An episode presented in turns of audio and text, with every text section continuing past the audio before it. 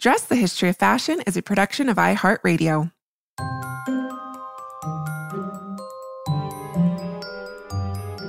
Over 7 billion people in the world, we all have one thing in common. Every day, we all get dressed. Welcome to Dressed, the History of Fashion, a podcast that explores the who, what, when of why we wear. We are fashion historians and your hosts, April Callahan and Cassidy Zachary. Well, today's fashion history mystery question comes to us from listener Narina Young. She wrote to us a while back and she asked, or she said, Hey, April and Cassidy, I have a question for fashion history mystery. I was thinking about immigration and fashion and how clothing can be a marker of difference for immigrants, and was wondering if there's a particular item of clothing that was originally viewed as quote unquote foreign in the US, but then eventually became a part of mass culture. Thank you and love the podcast. Thank you for writing, Narina, and what a thought provoking question. Yes, especially because unless you are talking specifically about the clothing worn by Native Americans indigenous to North America, all clothing in the United States is technically foreign, including what we're going to talk about today, which is flip flops. and I know what you may be thinking, dress listeners flip flops are as American as baseball and apple pie. I am of course kidding, but they are quite they are quite the ubiquitous and off-lamented wardrobe staple here and have been for decades. People like my sister, I'm sorry Haley um, for calling you out here, but you know, people like my sister are arguably addicted to this form of footwear and will own dozens of pairs of these inexpensive shoes within their lifetime. I have admittedly owned my fair share. Uh, I don't know about you, April, but especially in the 90s when they came as platforms oh, and they yeah. came in every color under the sun. I, I, might I might be guilty of still owning platform flip-flops. yeah, they can be pretty cool. So, Narina, I, I'm not sure that a history of the flip-flop is quite what you had in mind when sending us your query, but I promise you its transnational origin story will not disappoint. That's right. Because to learn about the origins of the American flip-flop, we have to travel half a way around the world to Japan. So, thonged sandals, as you already know, Cass, have actually been around for thousands of years and they're found in many, many different cultures throughout the world, including ancient Egypt, Rome, Greece, Africa, the Middle East, China, India, Korea. But it's the Japanese versions of the flip flop that are of particular interest to us today. And of course, in Japan, they're not called flip flops. Um, and we will learn about how that terminology came to be in a minute. But the type of thong sandals that we call flip flops are more or less a direct descendant of the Japanese zori and geta or gita. Zori are a flat thonged sandal traditionally made from straw, leather, or wood. Gita are a thonged sandal traditionally made of wood and are raised off the ground by two pieces of wood known as teeth. They are essentially the sandal version of the elevated chopines we have previously discussed on the show. Uh, those chopines were worn in Renaissance era Italy, and they actually serve the same purpose as Japanese gita keep the wearer's feet and clothing away from the dirty city streets. And apparently, the roots of gita can be traced all the way back to the 5th century when they were invented by farmers who needed to elevate their feet above the water while they were planting rice in the fields. And by the 17th century, Society's elite had also adopted this innovative form of footwear into their wardrobes. And then by the 19th century, industrialization allowed for mass production of both Gita and Zori, and thus they became adopted across Japanese society en masse. But in Japanese culture, these type of thonged sandals also serve another practical purpose. They are easy to take on and off. So in Japan, historically and today, it is customary for men and women to take off their shoes when entering certain places, such as, you know, a, a sacred temple, a restaurant, or, or a person's home. So these sorts of easy on and off shoes were a necessity. But just when did these shoes make their way to America, a place where these same social practices did not exist? And how were they transformed from these durable, practical straw and wooden versions we've talked about, April, you know, to this kind of flimsy, plastic, flippity floppity, you know, version we all know today? Mm-hmm. I think it's definitely worth mentioning for our listeners that might not know that up until the 1850s, Japan had more or less been closed off from foreign trade for nearly 300 years. And that is until Commodore Matthew Perry, and also worth mentioning that that is not the Matthew Perry of Friends fame, clearly, right? He was a Commodore of the United States Navy, um, and he basically forced the opening of trade ports on the isolated island of Japan. And this really resulted in a flood of Japanese wares into America, which, among many things, included Japanese wood block prints, which we all know and love, um, kimono, and gita. But really, at this time, gita were more of a novelty than um, than something that people were wearing regularly. But in 1895, Harper's Bazaar dedicated an entire article to this fascinating form of Japanese footwear because at this time, this type of thong sandal was extremely foreign and unusual to Americans. After the opening of Japan's border, Gita and Zori came to America on the feet of an increasing number of Japanese immigrants who started making their way to the country after years of isolation. So, for instance, in 1869, 22 samurai and one woman. I love that. I bet she was very popular. very specific. she had a lot of dates. right. They all immigrated to San Francisco and they created the short lived Wakamatsu Tea and Silk Farm Colony. And I had never heard about this colony. This is so fascinating.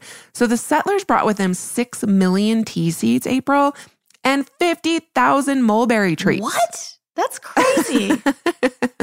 yeah, they were hoping to cultivate silkworms. So Unfortunately, there was a number of circumstances that resulted in the demise of this colony. It was very short lived. It only lasted from 1869 to 1871. But because it's considered to be the first permanent Japanese settlement in North America, the site is preserved today as part of the National Register of Historic Places. Oh, that's fascinating. Maybe it was short lived because they only had one lady with them. Just saying. girl power. Need more girl power. But uh, while Japanese were immigrating to the United States in the 19th century, they were also immigrating to Hawaii, which was not yet an official state at this time. In 1893, the United States supported a coup d'etat which overthrew the Hawaiian monarchy, and then Hawaii was run by a provisional government until it became a territory of the US in 1898.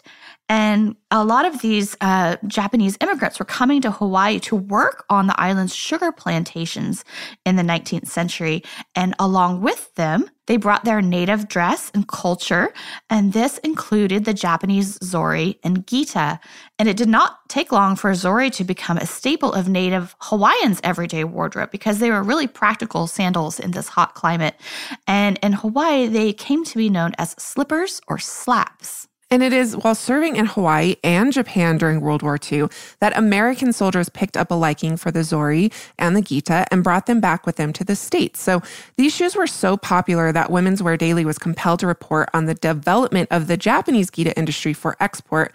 And they wrote on September 29, 1945, Gita, and in parentheses, wooden clogs, will appear on the Japanese market in quantity. It will not be until about the end of the year that material for footwear will be available, and production then should be about 300 to 900 pairs monthly. Okay, so this is interesting. So basically, they were creating Gita for export, right? Yes, uh, the Japanese market had, you know, they'd recognized a market in Hawaii. And so they're beginning slowly but surely to produce um, uh, Gita sandals for export. Fascinating. As is Elmer and Jean Scott, who were some of the first American shoemakers to capitalize on American soldiers' newfound interest in Japanese thong styles. And the Scotts moved to Hawaii in 1932, where they originally started a business producing steel toed work boots for sugar and pineapple plantation workers. But, Cass, as you know, with the outbreak of World War II, steel and many other um, important resources and materials became in short supply. So, when that happened, the Scotts turned their attention to producing Zori locally in Hawaii. Needless to say, the Scotts found themselves catering to what turned out to be a huge market, especially after Hawaii was made a state in 1959 and tourism to the island skyrocketed. And more and more Americans returned home after vacation with their new thonged footwear. Elmer and Jean's son now runs the business. It's still around today. And he recently told the Hawaiian Times in an interview, quote, we were probably, if not the first, one of the first to actually make a flip flop or thong or slipper in the US because most people back in the 30s, well, they weren't really wearing anything between their toes. And I love this terminology that we've mentioned slipper because my boyfriend is Filipino and he calls his flip flops slippers. And I didn't really understand uh, why that is, but now I do. So um, the slippers were originally made of leather, but in the 1970s, the company started using rubber soles and nylon straps to service one particular market, which were surfers, which makes perfect sense being in Hawaii. And the contribution of surfers to the US flip flop phenomenon cannot be underestimated. And, and these surfers really had hit Hawaii en masse in the 1960s. And upon returning home, they brought back, of course, their Hawaiian shirts, their board shorts, and also flip flops. So, of course, with this success, it wasn't long before the company Scott Hawaii, as it was known then, uh, met with some competition. They were soon joined by two other quote unquote sandal companies that still exist today. The first is a Brazilian company, Havaianas, which was created and patented in 1966. And they claim to being the first to manufacture flip flops out of rubber. And Cass, I found this fascinating. The name Havaianas actually comes from the Portuguese word for Hawaiians. And all the flip flops um, that Havaianas produces actually come with a little pattern on the sole of the shoe that resembles the Japanese zori. Right. And so you've mentioned now Havaianas. We've talked about Scott Hawaii, but there's also the really famous brand today known as Rainbow Sandals, founded by J. Sparky Longley in 1974. So after repeatedly encountering discarded broken sandals while surfing, Longley says, I was determined to make a comfortable sandal that was durable enough to last and strong enough to hold together.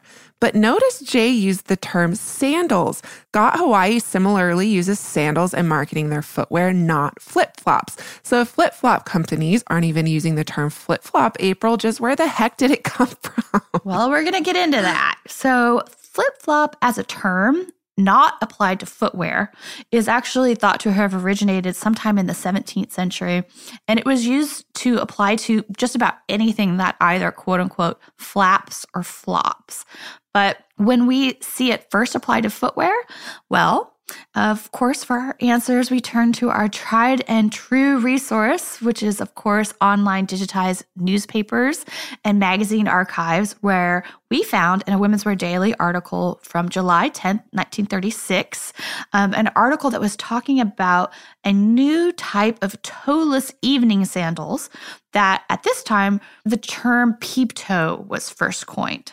Yep. And now we get to really geek out and get into the archives. So this yeah. article says the new evening sandals, however, introduce many cuts which distinguish them from those of last year. Toeless effects are prevalent, usually small openings, and one designer recommends as of chief style importance, sandals, which introduce an extended sole for protection and interesting cuts of the upper at this point, triangles, squares, ovals, novelty effects suggesting scalloped outlines. Quote unquote peep toes is the way another designer characterizes them to give the impression of smallness at the opening of the toes. And apparently, these shoes which were open in the back because um, the article continues all resistance to the open back seems to have died down as the designers see it. However, it is remarked that the question of fit here is a very important one, with additional comment that most manufacturers are doing a very good job in getting this portion of the open shoe to fit snugly to the foot without the flip flop, which was originally associated with such constructions. So, there you have it, Cass. This is where we first kind of begin to see this term flip flop being used in relationship to a shoe, but it's still not exactly the flip flopped, the thonged version that we're really talking about today. Right. But in the 1930s, we, of course, are still pretty far from the plastic mass produced flip flop that we all know, but we at least know that the term flip flop was part of the fashion vernacular. But honestly, I was very hard pressed to find many other mentions of flip flops in the Women's Wear Daily archive, although there are quite a few flip flop hats, which I found amusing. and the first ad that I found that even mentioned flip flops, um, you know, as in relation to what we know as flip flops, was in 17 magazine of all places. It was in August 1980, and it advertise this product called Slap Socks. Before you put those thongs or flip flops or go aheads or whatever it is you call your sandals into hibernation, check out Slap Socks, the perfect way to winterize your casual footwear. So there you have it. By the 1980s, flip flop is a term being used for, well, flip flops. Yeah, and this is interesting. These slap socks, I mean, that's not a new idea, right? I mean, that's essentially the exact same type of split toed socks that Japanese people were wearing with their Geita and their Zori, right? Or Gita. Right, exactly. Yeah. So, needless to say, the flip flop is alive and well in the United States today, even if the wearing of socks with them probably not so common. but where Scott Hawaii manufactures 300,000 pair of their sandals a year, Rainbow Sandals produces upwards of 2 million. And we're talking about an industry that is reportedly worth 20 billion dollars. And I hate to say it, Cass, but a lot of those flip flops, once they're broken or just worn out, they end up in landfills. They certainly do. And April, it is in this way that traditional Japanese footwear became the bastardized American flip flop, the plastic, flimsy, disposable, cheap, ubiquitous footwear we all know today.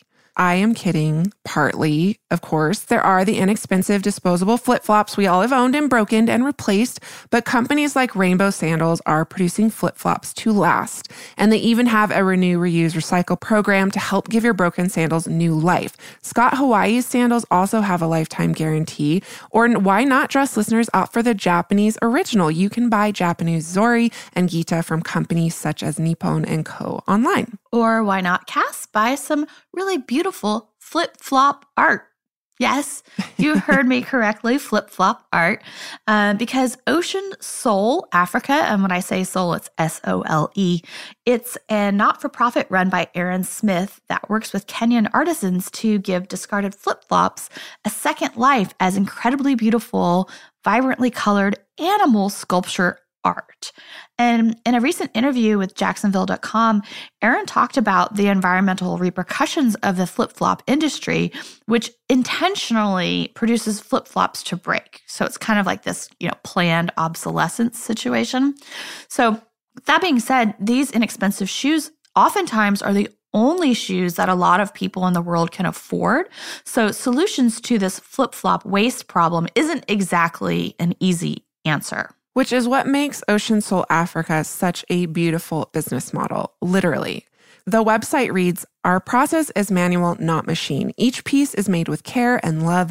The story of each product begins as a flip flop on someone's feet, then it's thrown out and ends up in the ocean. We collect it, clean it, compress it, and then carve it into beautiful art to be revived again with love. Through the process, oceans are cleaned, jobs are provided, masterpieces are made, and in the end, you get something truly special and unique. And get this last year, the company recycled half of a million pairs of flip flops. And wow. I know it's spectacular. um, even the leftover rubber is shredded and then made into mattresses for refugees. So this is such an incredible business model, um, and they produce really lovely art. If you're interested in learning more about what they do or buying a piece, you can head over to oceansoleafrica.com. That's ocean S O L E Africa.com and check it out. Well, Narina, I hope that answers your question. And actually, if you want more of these types of stories, there's a book called Ethnic Dress in the US, a cultural encyclopedia. And I contributed two articles on the so called harem pant and the turban. But the book's really fascinating um, and has so many other reads on so many different types of clothing. So check it out. Well, that does it for us today, dress listeners. May you consider the legacy of the Japanese Zori and Gita in your flip flops next time you get dressed. We still have three spots left for our June 2020 Dressed Fashion History Tour of Paris. So if you would like to come join us in the City of Lights, you can head over to likemindstravel.com for more information. Also, if you have a moment, please take the time to rate and review us on iTunes. We love hearing from you all, so if you would like to write to us with your own fashion history mystery question, you can do so at dressed at iheartmedia.com. Be sure to also follow along on Instagram at dressed underscore podcast, which is also our Twitter handle. And you can also follow us on Facebook at dressed podcast without the underscore. Last but not least, thank you to our producers Holly Fry, Casey Pegram, and everyone else at iHeartMedia that makes the show possible each week. Thank you too to our dressed listeners. We love you and couldn't do it without you. We will catch you next week.